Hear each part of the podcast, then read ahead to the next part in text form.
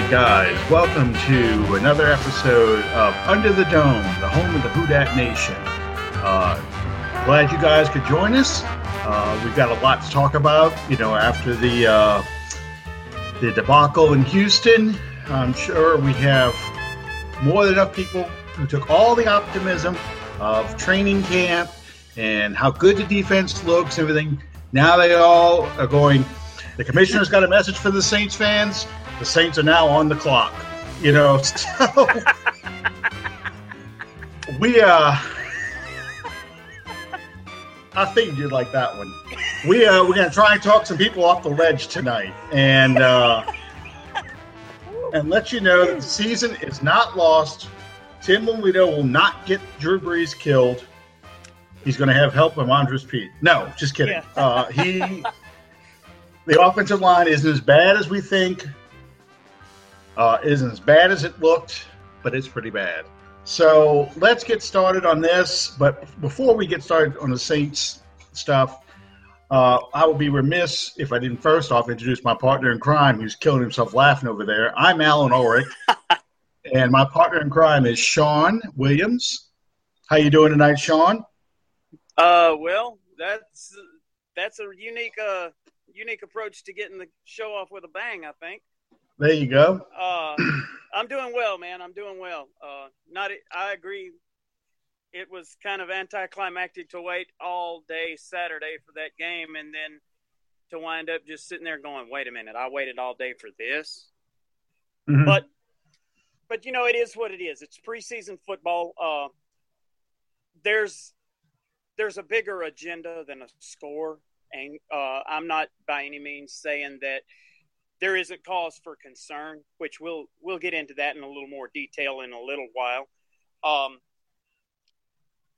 I just want to let everybody know that uh, I am a writer for ProFootballSpot.com, and you can follow my work as I cover the Saints there on ProFootballSpot.com in the New Orleans Saints Forum. And uh, we want to, at the same time, we want to thank our uh, sponsors, Fan First Productions. Uh, thank you guys for getting behind us here. Um, also, something that uh, I think that we need to do. It, our audience is very important to us. Our uh, our supporters are very very important to the show, obviously. And right now, there's something that's uh, that's really serious going on in the uh, in the Who Dat Nation, and that being the the floods that have been going on. And there's a lot of people that are in a really bad way, and um, I understand from uh, you guys follow us. Well, I follow you, you guys too. I know that we have people watching our podcast from Maine all the way to Seattle. And that's really an awesome thought. But at the same time, there's a lot of people across this country that, because of the mainstream media's lack of following the story, or they don't get any further behind the story than just what makes a splash when it happens. Uh, they're not telling the story now as it needs to be told. They're not following the story as it needs to be followed. And um, if there's anyone out there that would like to donate any uh, any money to the relief efforts of the Louisiana floods, you can text LA floods to 90999 to make a $10 donation to the Louisiana flood relief. And I, Alan, am I remembering correctly that that's through the Red Cross? Yes, yes, I believe Okay. that is the case. Uh, listen, this is this is how real this, real this is. Uh, I read a story that uh, about 109,000 out of 130,000 people in the Denham Springs area alone lost everything. Sure. That is a staggering number when you think about it. And uh, I was in a semi debate with somebody on Facebook uh, a little bit ago about you know the magnitude of this this tragedy comparing it a bit to Katrina, but just how the media treats this story because it's small towns, because it's towns like Honorville, like Abbeville, like uh, Maurice, like Denham Springs, Baker, Zachary, Baton Rouge, because it's cities like that and not a city like New Orleans or San Francisco or New York. Um, the media just kind of says, "Oh, it was a flood. Yeah, the water's receding, but people are just going to have to start rebuilding." They don't show, you know, just the magnitude of taking everything that you own and putting it out on the curb because it's been destroyed. Um, you know, some people who fled to Denham Springs because of Katrina uh, are living this nightmare all over again. You know, 11 years ago, almost to the day, uh, you know, people were doing that. And to have to go through that again is just unbelievable. So please, if you can't donate money, you can't donate goods, please just donate your time. Uh, help them. I've got several friends who did lose everything uh, in the Lafayette area and in the Baton Rouge area, and um, you know, just just the uh, the cleanup is just unbelievable.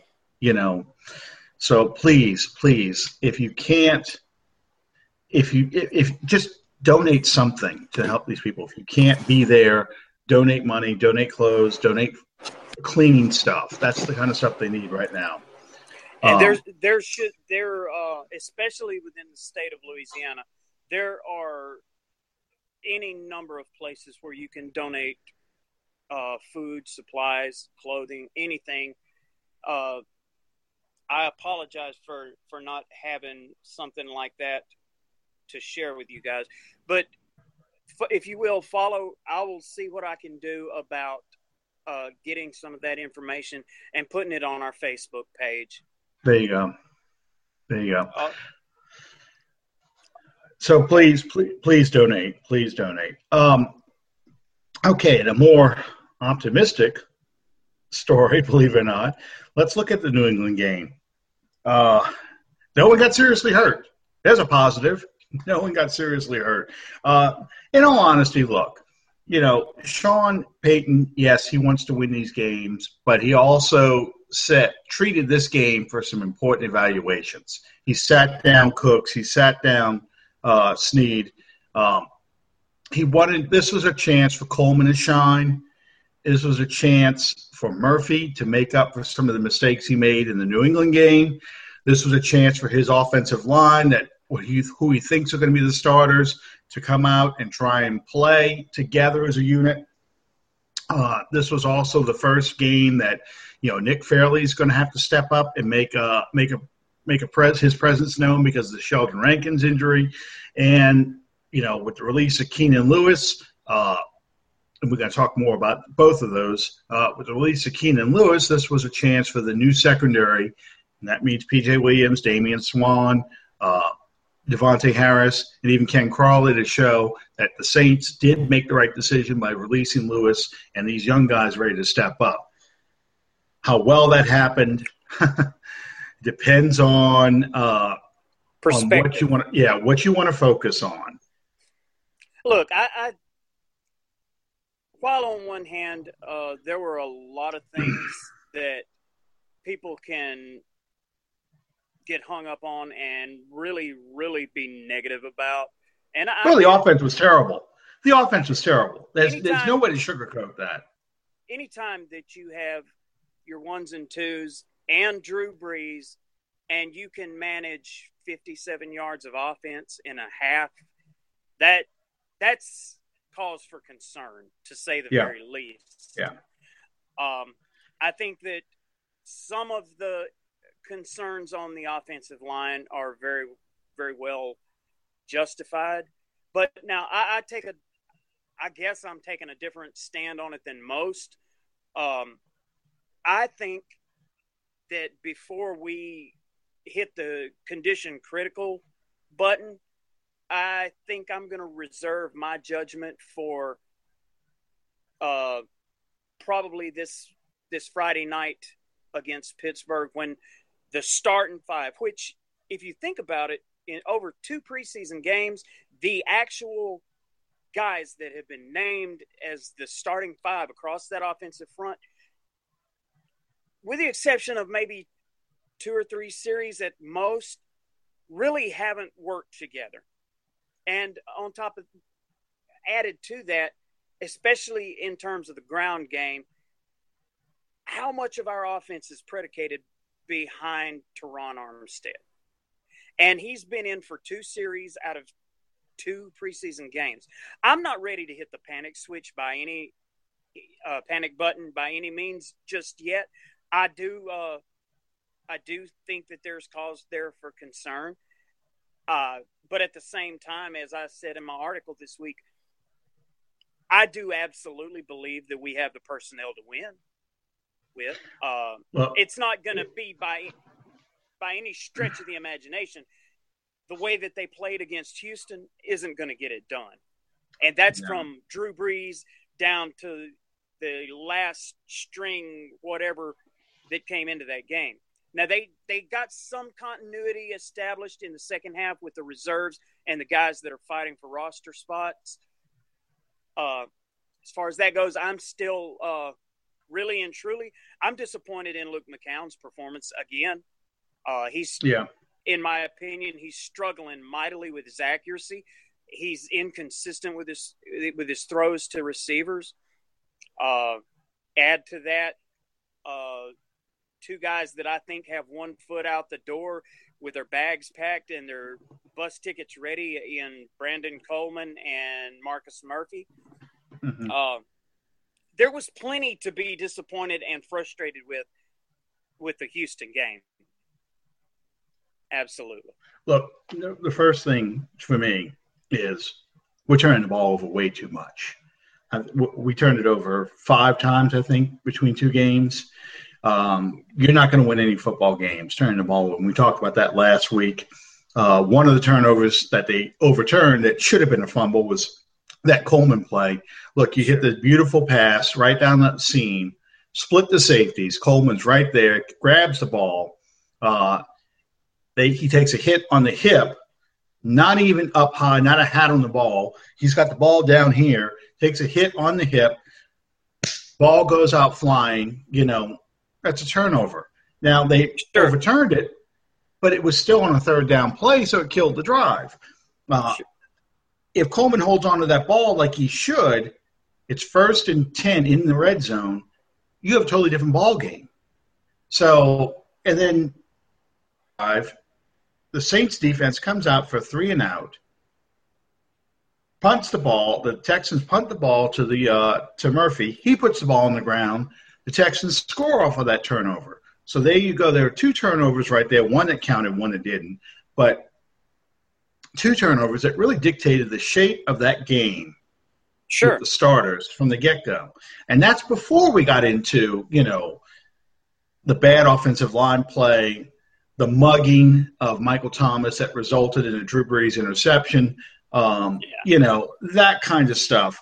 Um, I kind, so yeah, I think I kind of oh, go ahead. I kind of thought that that balanced out because the Coleman play, uh, mm-hmm. that was a fumble. Uh, I don't care what yeah, they called it, it and as you called it, the mugging of Michael Thomas. Uh, they didn't call that. I think they just uh, they made up. They did a makeup or yeah. no call. Well, but what I'm saying though, in the context of when those plays happened, yeah, really shape the outcome of the game. Because if the Texans go three and out, we punt the ball. Even if we go three and out, it's still a zero-zero game. Sure. The next drive is the you know the drive with the Coleman fumble that we ended up punting out of. You know, it changed the whole eh, complexion of the game, and even for a preseason game where your starters are only going to get a limited amount of time. Um, you know, it it gave the impression that the Texans came to play to hit, and the Saints weren't weren't set for that. And it didn't sound like they had that great of a practice week anyway with the Texans, and that carried over to the game, which was sure. probably the other thing that uh, frustrated Payton to no end. Um, but not yeah. that I not that I put any uh, real stock in it, but as I understand it, the team has had serious up to and I mean even up to the practice today, guys with uh, heat cramps they're having a problem yeah. adjusting to the climate. If if that's that big an issue, then uh, we need to leave the Greenbrier. We need to practice. Yeah, you know. But uh, in more ways than even what you've just discussed, the the very well, first uh, fumble Marcus Murphy made mm-hmm. changed the dynamic of the game because as as best as I could tell, they wanted to see Murphy in that backfield, and when he put the ball yeah. on the ground, that took him completely out of everything. When Sean Payton that, calls you out in the beginning of the press conference, he calls you out. Uh, doesn't say your name, but everyone knows who he's talking about. That's not good. Uh, and then have Coleman and a reporter asked a question about Coleman, and he says, "You see it happen. You see it going on." You know, I don't remember how exactly he phrased it, but you know, it basically is Coleman's practicing the way you saw him play tonight, and that's just not good enough. You know, yeah. and I, I it's going to be interesting to see how much playing time he gets Thursday, uh, this Friday night, because if he doesn't come out to the to the third string, the scrubs, doesn't show up yeah. to the fourth quarter, he's not going to make the team.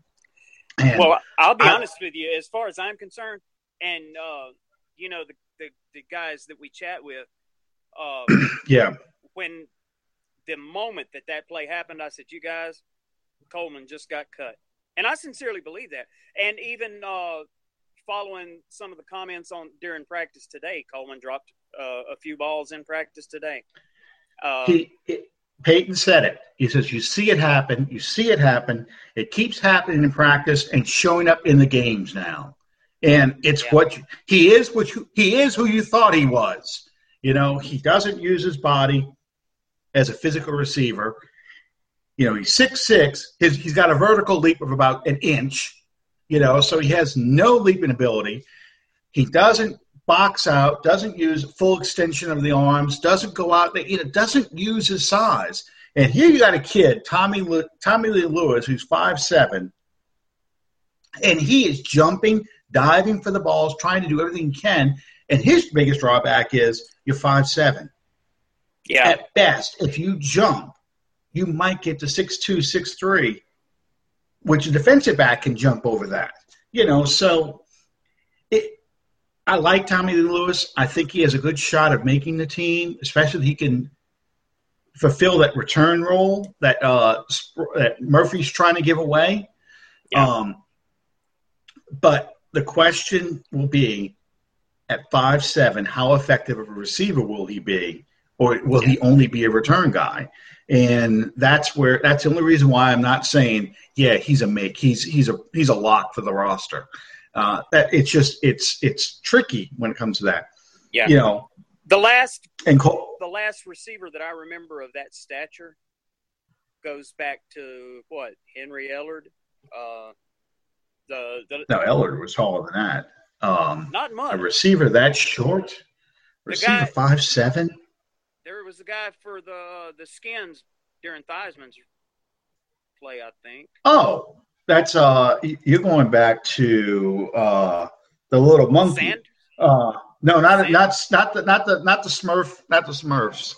Yeah, um, yeah, that was them, the Smurfs. Ricky Sanders and uh, and uh, yeah, the Fun Bunch, the Fun Bunch. Yeah, no, I was thinking about the one at Howard Cosell called the Little Monkey, uh, not Art Monk either.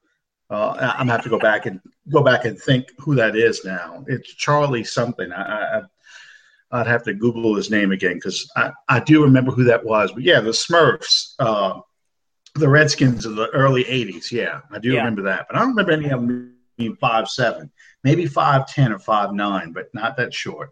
Well, but uh, the point being, um, I to be honest, I I don't see any way that. Uh, well, both ways. I don't see, just personally, I don't see Coleman he may survive the 75 man cut next week, but I yeah. don't see him. I, I don't see him. Uh, I making even the, the practice squad. But Tommy Lee well, Lewis, I, I, I, think absolutely makes it. You know, um,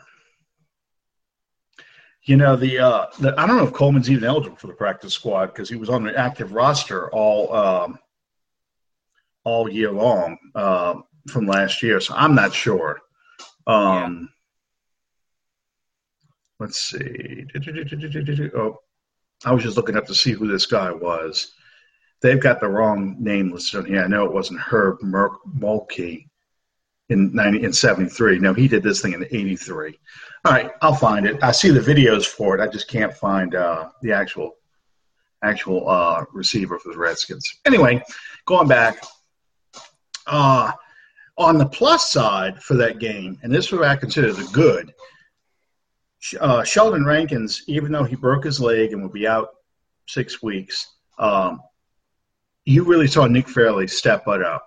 You saw, you know, I don't know if he can play the whole game as well as he played in that first quarter and a half that he was out there, but uh, you know, he really showed why he was a first round draft pick, why he was a top five draft pick you in saw, that game. You saw out of Sheldon, I mean, out of uh, Fairley, why the Saints went after him.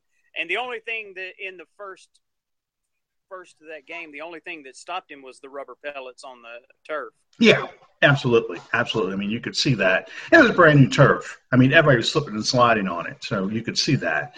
Well, um, you know, um, I, I think it bears I'm not in in terms of an excuse, but I think it's worth pointing out that this defense that the offense ran against the Houston defense was very good, even without Watt. It's a uh, with Watt, it was the number three defense in the league last year, and they mm-hmm. and uh, you know they weren't slouches. No, no, but you don't a, a Sean Payton Drew Brees offense shouldn't uh, have 57 yards total offense in the first half. Absolutely. That should be that should be the first drive. Uh, and again, going back to what we just said earlier, the tone was changed by those two plays: the sure. fumble by yeah. Murphy, and then you know Coleman not holding on to that pass and getting us in the red zone where we could actually run some stuff. Um, Thomas probably makes that catch. Cooks probably makes that catch.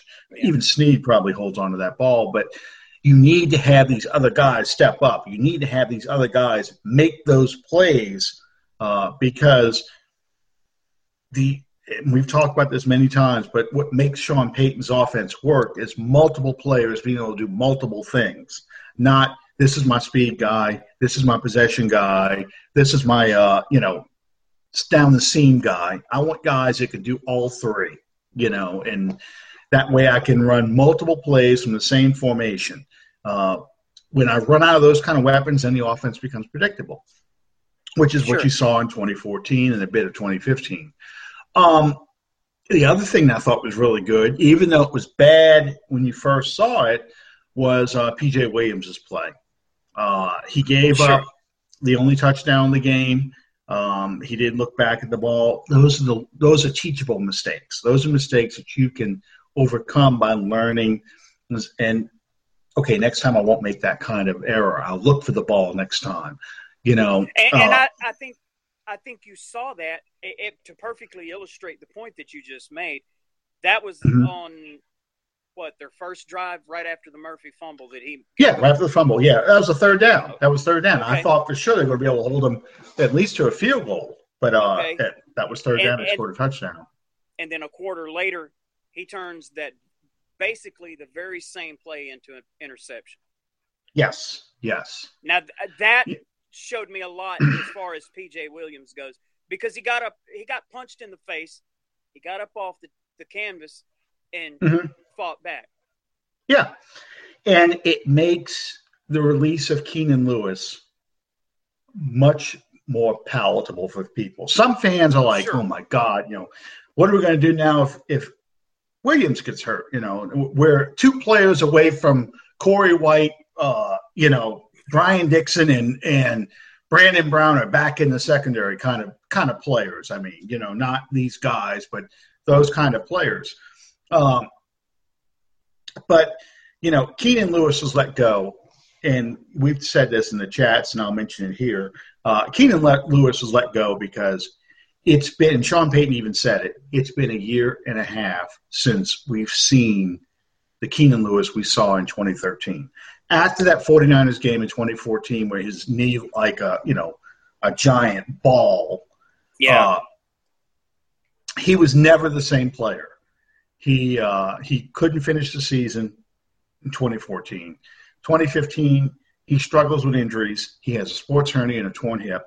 You know, he gets put on IR. Uh, that is a whole year, okay? Because it was like the first or second preseason game where, against New England, I think it was, where he really struggled in coverage, and then sure enough, the next day he gets the surgery, and then he comes, he starts this season on the pup list. The days activated, he makes one practice, and then he strains his abductor muscle, I believe. Yeah. So you know, it's a que- and then he's saying now, I want, I don't want to go out there and play until I'm 100. percent Well, you know what? You're 30 years old. You're never going to be 100. percent Um, you know, it, it's you're always going to be 95, 90 percent. Uh, you know, right now he says he's 70, 80 percent. You're never going to be 100 percent anymore. So you've got to get out there on the field. And what the coaching staff is looking at, as far as the Saints are concerned, is the coaching staff is looking at PJ Williams, Ken Crawley, De'Vante Harris, and Damian Swann. We've got four guys here. We're only going to keep five. You know, Delvin Breaux got it. He's got his spot locked Absolutely. down. So if these four guys I got to choose from, and I got a guy who hasn't practiced in a year, who hasn't done anything for me in a year, and he's 30 years old, I can't evaluate him. So how fair is it for me to make a decision to cut someone like a De'Vante Harris or Ken Crawley, who can help me out on special teams, as well as a young defensive back I can groom to become that nickel and dime back? How fair is it to those guys that I say, well, you know what? You're competing for a backup spot because we got a spot already reserved for a guy who hasn't practiced yet and can't even show whether or not he can even play for the team for us this year and help us out. So if you look at it from that point of view, the decision is easy. You can't make the club from the tub. You've got That's to get it. out there. You've got to get out there and produce. And Look, he can't do it I- right now. I um even before they released Keenan, someone asked me to evaluate him, and I said, um, as best as I can tell, the the most of a contribution that I can see Keenan Lewis making at this point for this entire year is to be a situational option. Um, Yeah. As far as being the player that he was two years ago, when he was basically the only cornerback that we had, and he's he evalu I think they said he evaluated in the top corners of the league, whatever. Anyway, uh, just like you said, if you're not on the field, you're not doing this team any good. I hate that.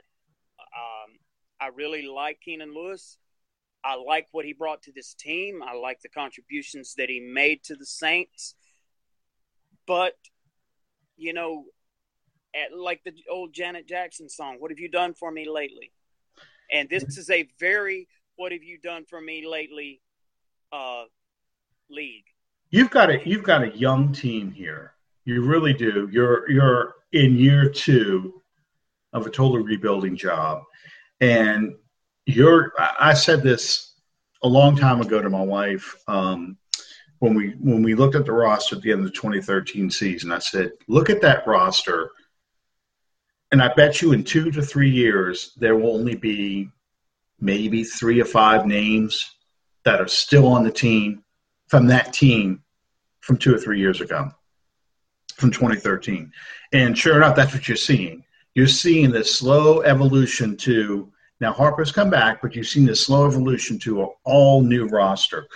And, you know, Lewis just is not going to be part of that. Um, he had a big cap figure that he probably was never going to see that money in 2017, 2018 anyway. Um, and I like Lewis as well. I mean, I thought Lew- Keenan Lewis in 2013 probably played at a Pro Bowl level. Um, arguably, probably one of the top shutdown corners in the league in 2013. The Problem is, you've got to keep playing that level, you know, and he just didn't because of injuries. And you look at the, the sad history of the Saints and cornerbacks, he's arguably already one of the top cornerbacks in team history in one year with one year's production. Uh, so, you know, he did a lot of great things, but it's going. It was time to move on. You can't hold sure. on to. If you've got young players who can play just as well as him, you cannot hold on to that.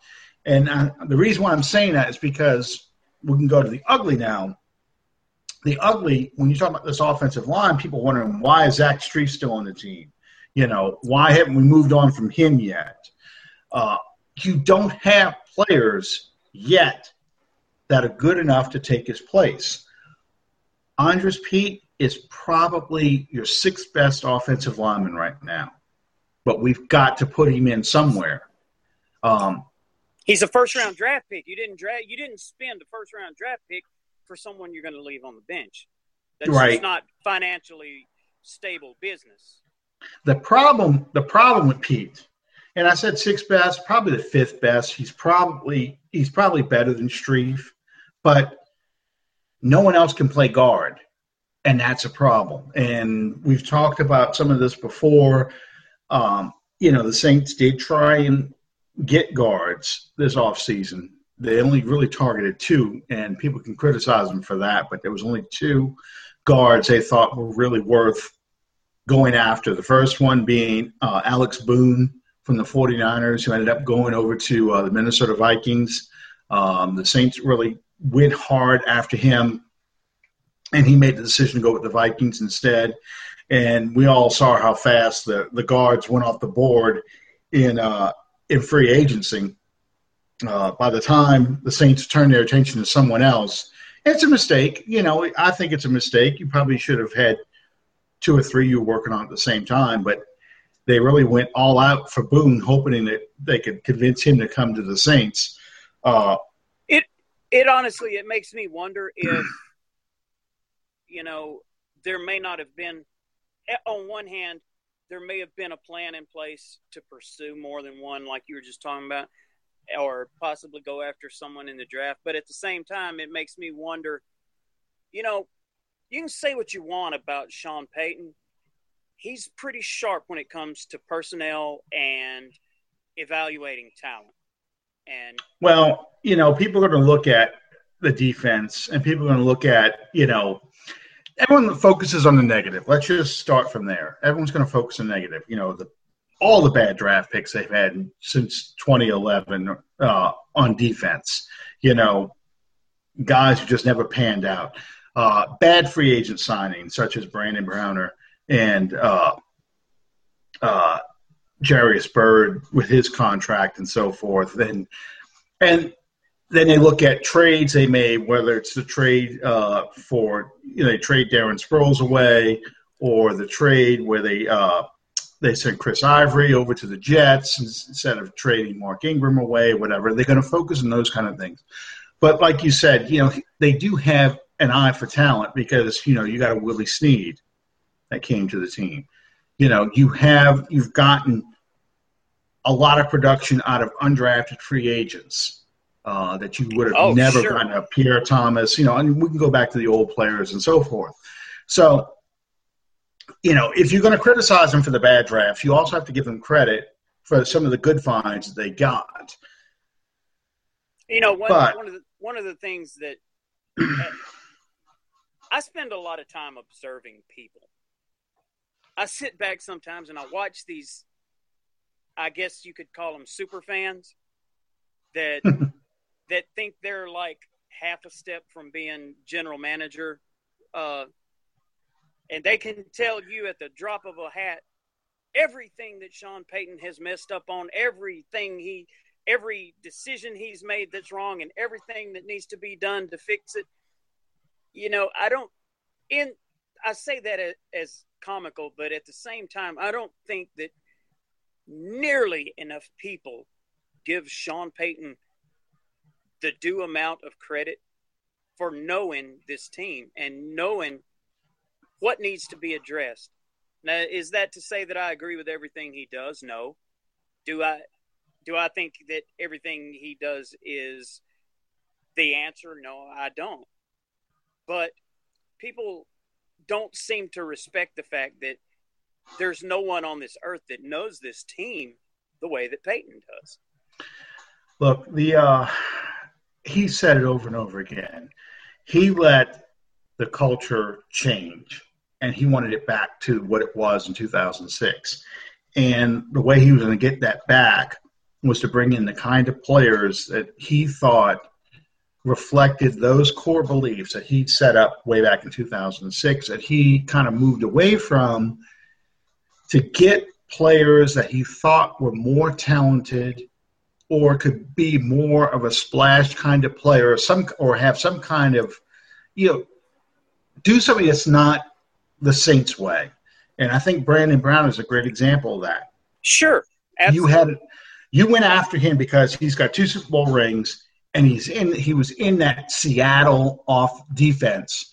Uh, so he thought he could bring that Seattle tough minded, you know, cocky, press, aggressive press coverage kind of defense with bringing in Browner, not realizing or ignoring the fact that Browner's personality, Browner's reputation as a you know a player that draws a lot of flags would work against you. That part of what made Browner good was the talent around him. Sure. And so you so you brought in a guy like that, and then you quickly realize, hey, you know what? We made a mistake. He does not fit in this locker room. There are not the players around him that can kind of smooth over his bad, I guess, aggressive, you know, some say dirty uh, or cheap play, um, and just make cheap. him. Yeah, I mean, you know, I think it was you was jumping all over uh, Browner for that hit in the Redskins game. You know, where he targeted yeah. that lineman who probably said something to him during the game, and he that he decided exact revenge right there instead of making a play.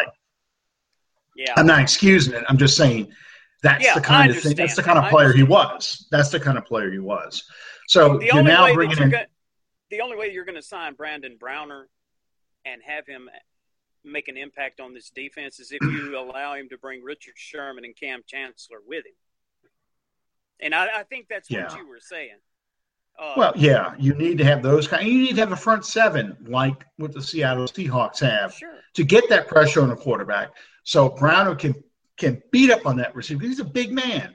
He can sure. beat up on that receiver, mess up the timing, and because the pressure has that quarterback throwing the ball so early, and he's disrupt the timing of the play. Now other players can make a play, get the turnovers, and everything else like that. And that's where Brown is effective but he's also now what 30 31 years old 32 years old you know he is not the player he was three years ago just like i was saying that about you know keenan lewis you know people forget in the nfl you know because we see players like drew brees tom brady peyton manning and so forth you know it's like dog years you know a three year career in the nfl is like 21 years somewhere else, you know, in a, right, yeah. in a real job. I mean, your body just can't take that kind of punishment anymore. It's not that hard to lose a step. You're not as quick. You're not as instinctive, you know. So you try and cover it up with, uh, you know, being more of a gambler. Uh, been there, seen that, done that. I'm going to anticipate what the play is going to happen now, and you know, it, it, it's excuse me and that's kind of where Browner is. Well, actually, Browner's past that. Browner's at the point where I'd be surprised makes the Seahawks roster this year. But going back to what we started with earlier, why a player like Andrus Peat is a problem still on the roster. We've got we don't have guards. Payton wants to get his best players. Well, he thinks are his best five players on on the field Strief cannot play guard. So you've got to take Peat and make a guard out of him. And the problem we've seen, at least in the first two preseason games, is he's played left tackle, right guard, and right tackle in three straight games. you know, where they're moving him all over the field. And I think today he said, look, this is where he's going to focus. Now he's going to stay on the right side. And what we're probably going to see in, in the Steelers game is he'll play right guard the first quarter and a half, maybe the first half. Then he'll get moved back to right tackle again. You know, and it's the kid's head.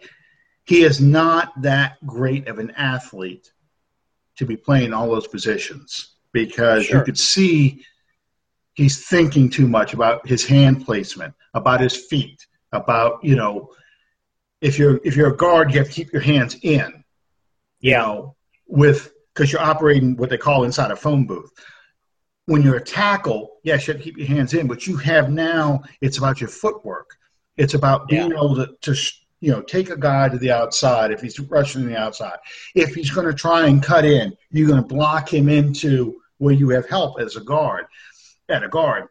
And whereas a guard really has to operate in this small area, and it's a you know it's about you know, communication with your center, understanding where he's going to go. You know, I think there was one play they showed. I think uh, it was a it was a trap, or maybe it was a sweep, where Peat pulled out, he trips over Unger's feet, and he yeah. falls down.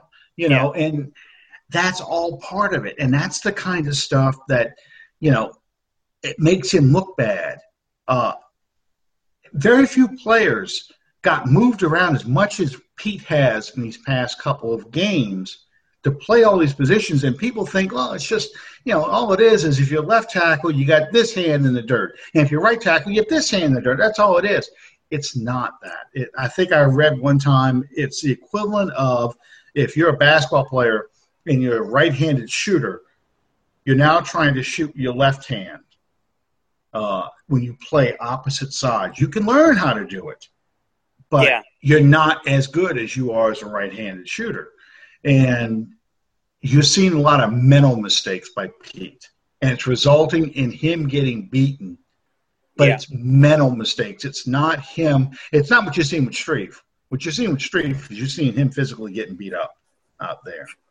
You know, his Geritol just ain't making it very far into the game. No, and you know, for the life of me, I I, I wonder why have Strief competing strictly as right tackle, and I mean not Strief, uh, Peat tackle. Just leave it at that, uh, because I don't think he is good enough to play a guard. Uh, I don't think I, he's going to. I've, I don't pretend to, to I don't pretend to have a great base of knowledge when it comes to the offensive line because every position I played on the field was everything besides the offensive and defensive line. Uh, but I've heard different uh, schools of thought. One being that Peat isn't fast enough to play a guard, um, and, and, I don't know exactly what the answer is. Uh, I do believe sincerely believe that all of the moving around and shuffling that they've done has absolutely hurt his development this year because you've got uh, a guy that's in his second year in the league and you're trying to have him learn every position across the front. I, I, that just when I, I heard, I want to say it was Gus Kattengell this morning. He said the biggest waste of this training camp has been putting Peat at left tackle when Armstead was left out. tackle. He's right. Yeah. He's, it, was, it was. It was. It was. It was. It was. That's the biggest waste in the world. Your quarterback is wearing a red jersey. Why do yep. you have him over there wasting his time? The yep. only position that's going to matter for Andrus Peat on September the 11th when we line up against Oakland is right guard. I don't, uh, for the life of me, I, I think you've wasted a lot of time and effort. I really do. It was. It was. You could have just simply put Tony Hills out there at left tackle and let him and Kelemete play left tackle uh, those couple weeks while uh, while Armstead was out. Um, it was a waste of time. You they wanted to do this cross training thing. but it doesn't work that way on an offensive line. Uh, Willie Roaf, when he started out, started as right tackle, okay, for the Saints, and they moved him to left tackle, and that was it. That was the only two places he played. You know, uh, Stan Brock started out as a right tackle. They moved him left tackle, and they moved him back to right tackle because he was a better right tackle than he was a left tackle. Um, Jim Dombrowski started out as a left tackle. They moved him to guard, and he stayed at guard. Okay, so putting a guy in different positions where you're trying to plug up holes, and that's what it looked like they were trying to do was plug up holes. Sure. Um, you know, it it doesn't it's not going to work because all you've done now is made him a jack of all trades master of none okay?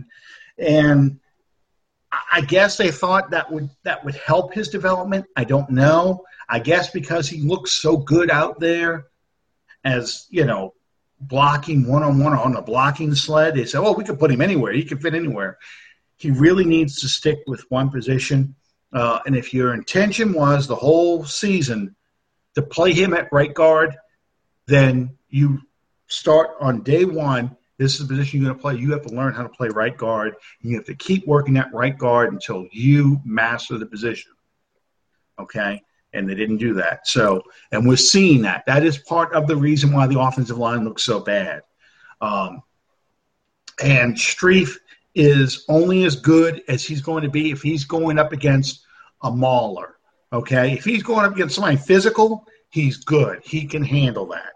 If he's going up against somebody who's quick or somebody who's who has a good outside burst or a good move, he is too slow and he just does not have the recovery to make up for a guy who's going to blow past him and it's going to be a problem all the time. Uh, it is what it is with him. Um, he's an undrafted free agent and he plays like an undrafted free agent. Um, I think I saw today they said Kelemete is probably my guard when it's a warm weather game. Lelito is going to be my guard when it's a cold weather game. In other words, Lelito, if I want to run, I'm going to run behind him. He can. He's a run blocker. He cannot pass block to save his life. Kelemete is my pass blocker. You know, he cannot run block. You know, so that's a problem. You can't have that in an offensive line. You have to have an offensive line that can do both. And that's all part and parcel of why the line looked so bad, you know, last uh, Saturday night. You've got so much, and that's why keep, Sean was saying today, it's not doom and gloom. We can get this to work. You know, these guys have to get back to working together and get used to playing their positions. But, you know, that's why it looks so bad. It looked like five guys who've never practiced together got thrown in, and all right, go. You guys know how to play, go and it just can't happen that way. It's like a band, you know. You go throw a guitarist, a drummer, a bass player, and a singer out on a stage and say, "Okay, you guys know how to play music. Uh, start playing some songs. Start playing some ZZ Top. Start playing some Van Halen." It's going to sound like shit because these guys haven't worked together. They may know the songs, they don't know the timing, and all that stuff. You know, all the things it yeah. takes. Why you practice music together? Why you practice as a group? You know, you need to have that, and they just haven't had that, and it looks worse than it really is. So that's my way of talking people off the ledge. well, I hope we did a good job because uh, coming up this Friday night at seven o'clock Dome sweet home, baby. We're coming home to the dome. Uh, yes. We'll face the Pittsburgh Steelers at home in what the NFL has come to refer to as dress rehearsal for the season opener. Mm-hmm. Uh, what are you looking for in terms of this game Friday night? I think you're going to see the closest you're going to see to a real game uh, Friday night and I don't know if that's going to be good or bad, but I think you're going to see um, a lot of passing early. I think the idea is to get them in the end zone quickly, get these guys, get a lot of, you know, um, enthusiasm behind whatever crowd shows up for a preseason game. Make this team taste a lot of success early in the dome. Uh, I would not be surprised to see Brees hitting Cooks, Thomas, Snead, Fleener all early in the game and trying to get a couple quick touchdowns. And you're going to see some blitzing from the defense. Um, the third preseason game has traditionally been the one that uh, you saw. You can kind of see how the season's going to go based on how they play in that game. Um, you know, I was thinking about the 2009 game when they played the Raiders in Oakland. Uh, that was that's where you really saw this team's going to be pretty special because they came out and just kicked Oakland's ass up and down that field. JaMarcus Russell never stood a chance, um, and he was bad as it was. But I mean, you know, they really came out there and took it to him for a preseason game. And uh, the last time they won a game, preseason game, was the third preseason game last year against the Colts. You know, yeah. So the third preseason game is the game where the Saints really try and show what they can do. If they play like crap in that game, then we have some. You know, that's going to be it's going to be hard for me to talk you off the ledge. I'm going to have to do total Mel Gibson and handcuff you and, and jump off the building with you, a la Lethal Weapon. Uh, you know, that's the only way that's going to work. Yeah, but, uh, if they don't play well Friday night, just push me off the ledge and let's start over. Yeah. Um, yeah. I, I don't know about the running game. I, I really don't know. Uh, I, you know, they want to get some success. This is something that's interesting to watch for. How much does Hightower play? Um, we've all been pretty much assuming that Hightower is going to make the team. Um, and I still think he will. But it's obvious that Lasco, we've assumed he's competing for that fourth running back job with Murphy. But I think Lasco is also competing with Hightower to an extent for that power back, that guy they're going to put in a la Mike Bell. If you've got a nice lead, now you're going to put the punishing runner with fresh legs against your defense to try and run the clock out. And I think they want to see if Lasco can do that because that would sort of be the idea you'd have with Hightower. This is who Hightower, this is the position Hightower is going to be in. But I don't know if I don't think Lasco's that that kind of back yet. I think it'd be dumb to let Hightower go right now. But if you're thinking about the fifth, final 53 and you're going through your head going, okay, do I want to keep 10 defensive backs or I want to keep 11? Um, do I, you know, who can play on special teams? Hightower's got problems with pass blocking. Um, so that's something to watch. Let's see what Hightower does in this game. How much play Hightower gets, or where does he come in in the game? Um, that's something to, to see. To be honest with you, uh, while I have always been one of those that you were just talking about that just automatically assumed based on last year that Hightower was going to was a shoe in for the final 53. If um, uh, drawing a blank. Go. Let's. No. Uh, uh Buff- Buffalo Spiller. Spiller. if okay. Spiller, if Spiller falls in there and suddenly turns out to be everything, everything that they've ex- anticipated him being over the course of the season last year, that automatic, in my mind, that automatically puts Hightower on the bubble. Yeah. Yeah. Well, I you know I see Spiller and he playing a totally different position as far as what their role in the offense. I, I really think Hightower is there to spell Ingram and to yeah. be that kind of uh, that power back. And you know, Kuhn is going to be the short yardage guy again because I assume Kuhn's going to make the team. You know, so where where does Hightower fit in this group now? And again, it's just something to watch. It's not. I'm not making a prediction that someone's going to beat somebody else out for a job. Oh, sure. It's just something sure. to watch. I understand. Um, you know, uh, Fleener's been having off and on practices, so we have to see how that goes too. Um, Fleener, from from all indications, Fleener is really, really struggling to to this offense. He, and you would be you're surprised because that's a Stanford guy. He's supposed to be a smart guy, so he should yeah. be able to grasp the offense. Can't be that complicated. You know, you're running a nine route. You know, the you're two big, running, arguably the, the, two biggest, uh, arguably the two biggest um, letdowns thus far. Uh, Fleener and Peat, both are Stanford guys. What, Yeah. What's the deal? Yeah, you know, Smart. I know, I know. well, okay, well, Okay. you know, Let me uh let me get you a new segment we we're gonna start doing uh called three up, three down. Uh I want you to give me three players that you consider to have played their way past that first roster cut, which is coming on Sep- no August thirtieth. The first roster Yeah. cuts when we have to go down to the seventy-five man roster. Give me 3 Mhm. players that you feel like have played their way past that cut, and, and not the Uh, obvious ones. I mean, we talked about it. Um, your three down, you know, my three down first off be Lelito, Coleman, and Murphy. Uh, we've kind of talked about all three of them, Coleman and Murphy especially. You know, they're fighting for their NFL careers.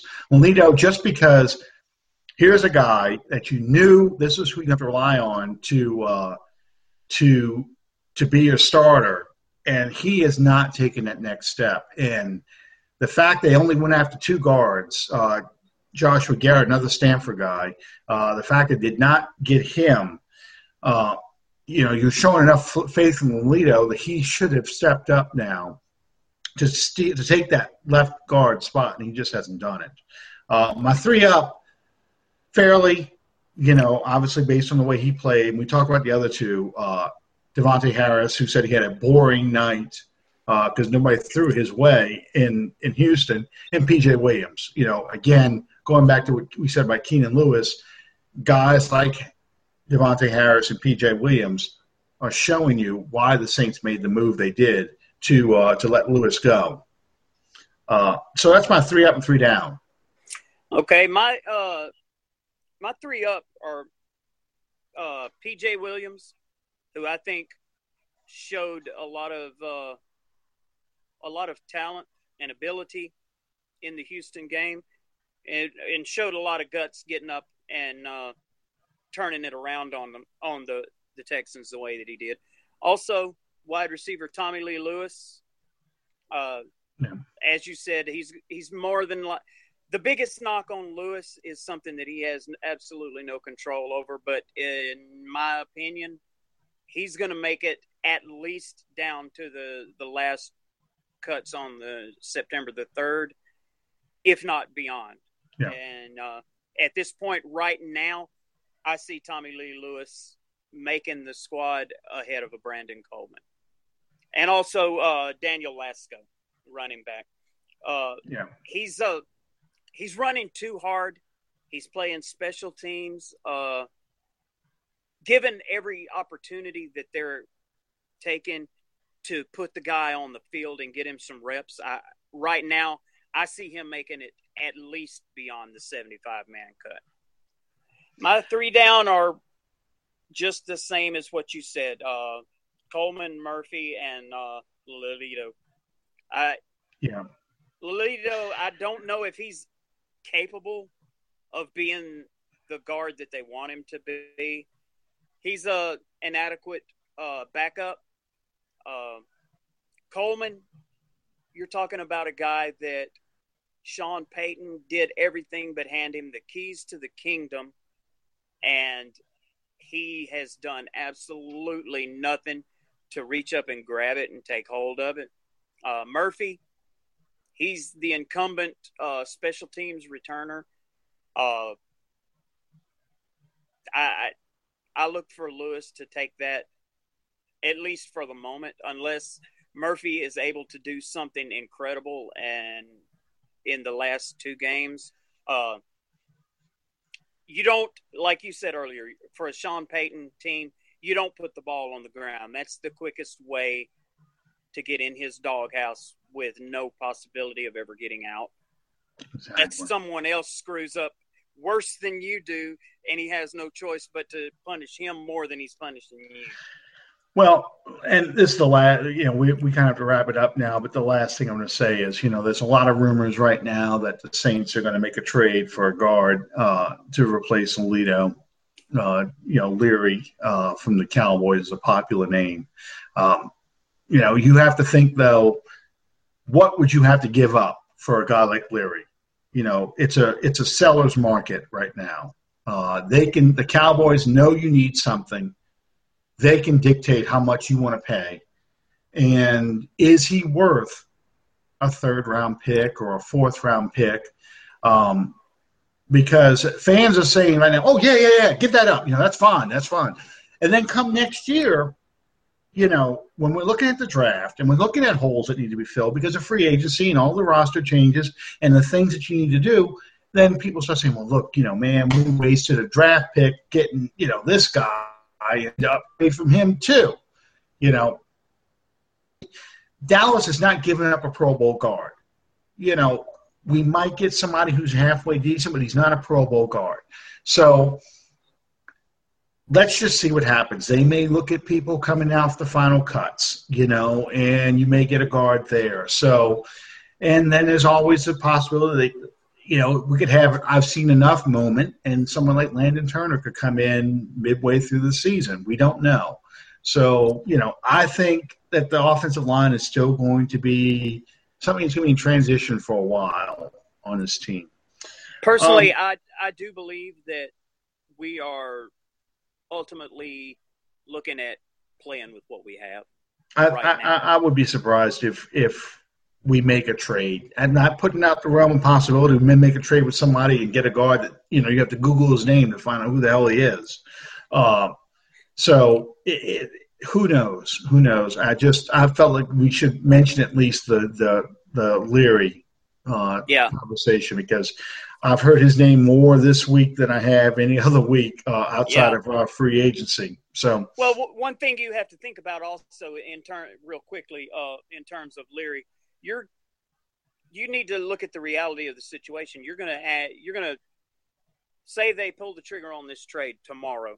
Mm-hmm. You're looking at possibly getting Leary in your locker room by the end of the week, and you're wanting him to learn your playbook. You're wanting him to mesh with your starters you already have and create a chemistry in two weeks to be ready for the Oakland game.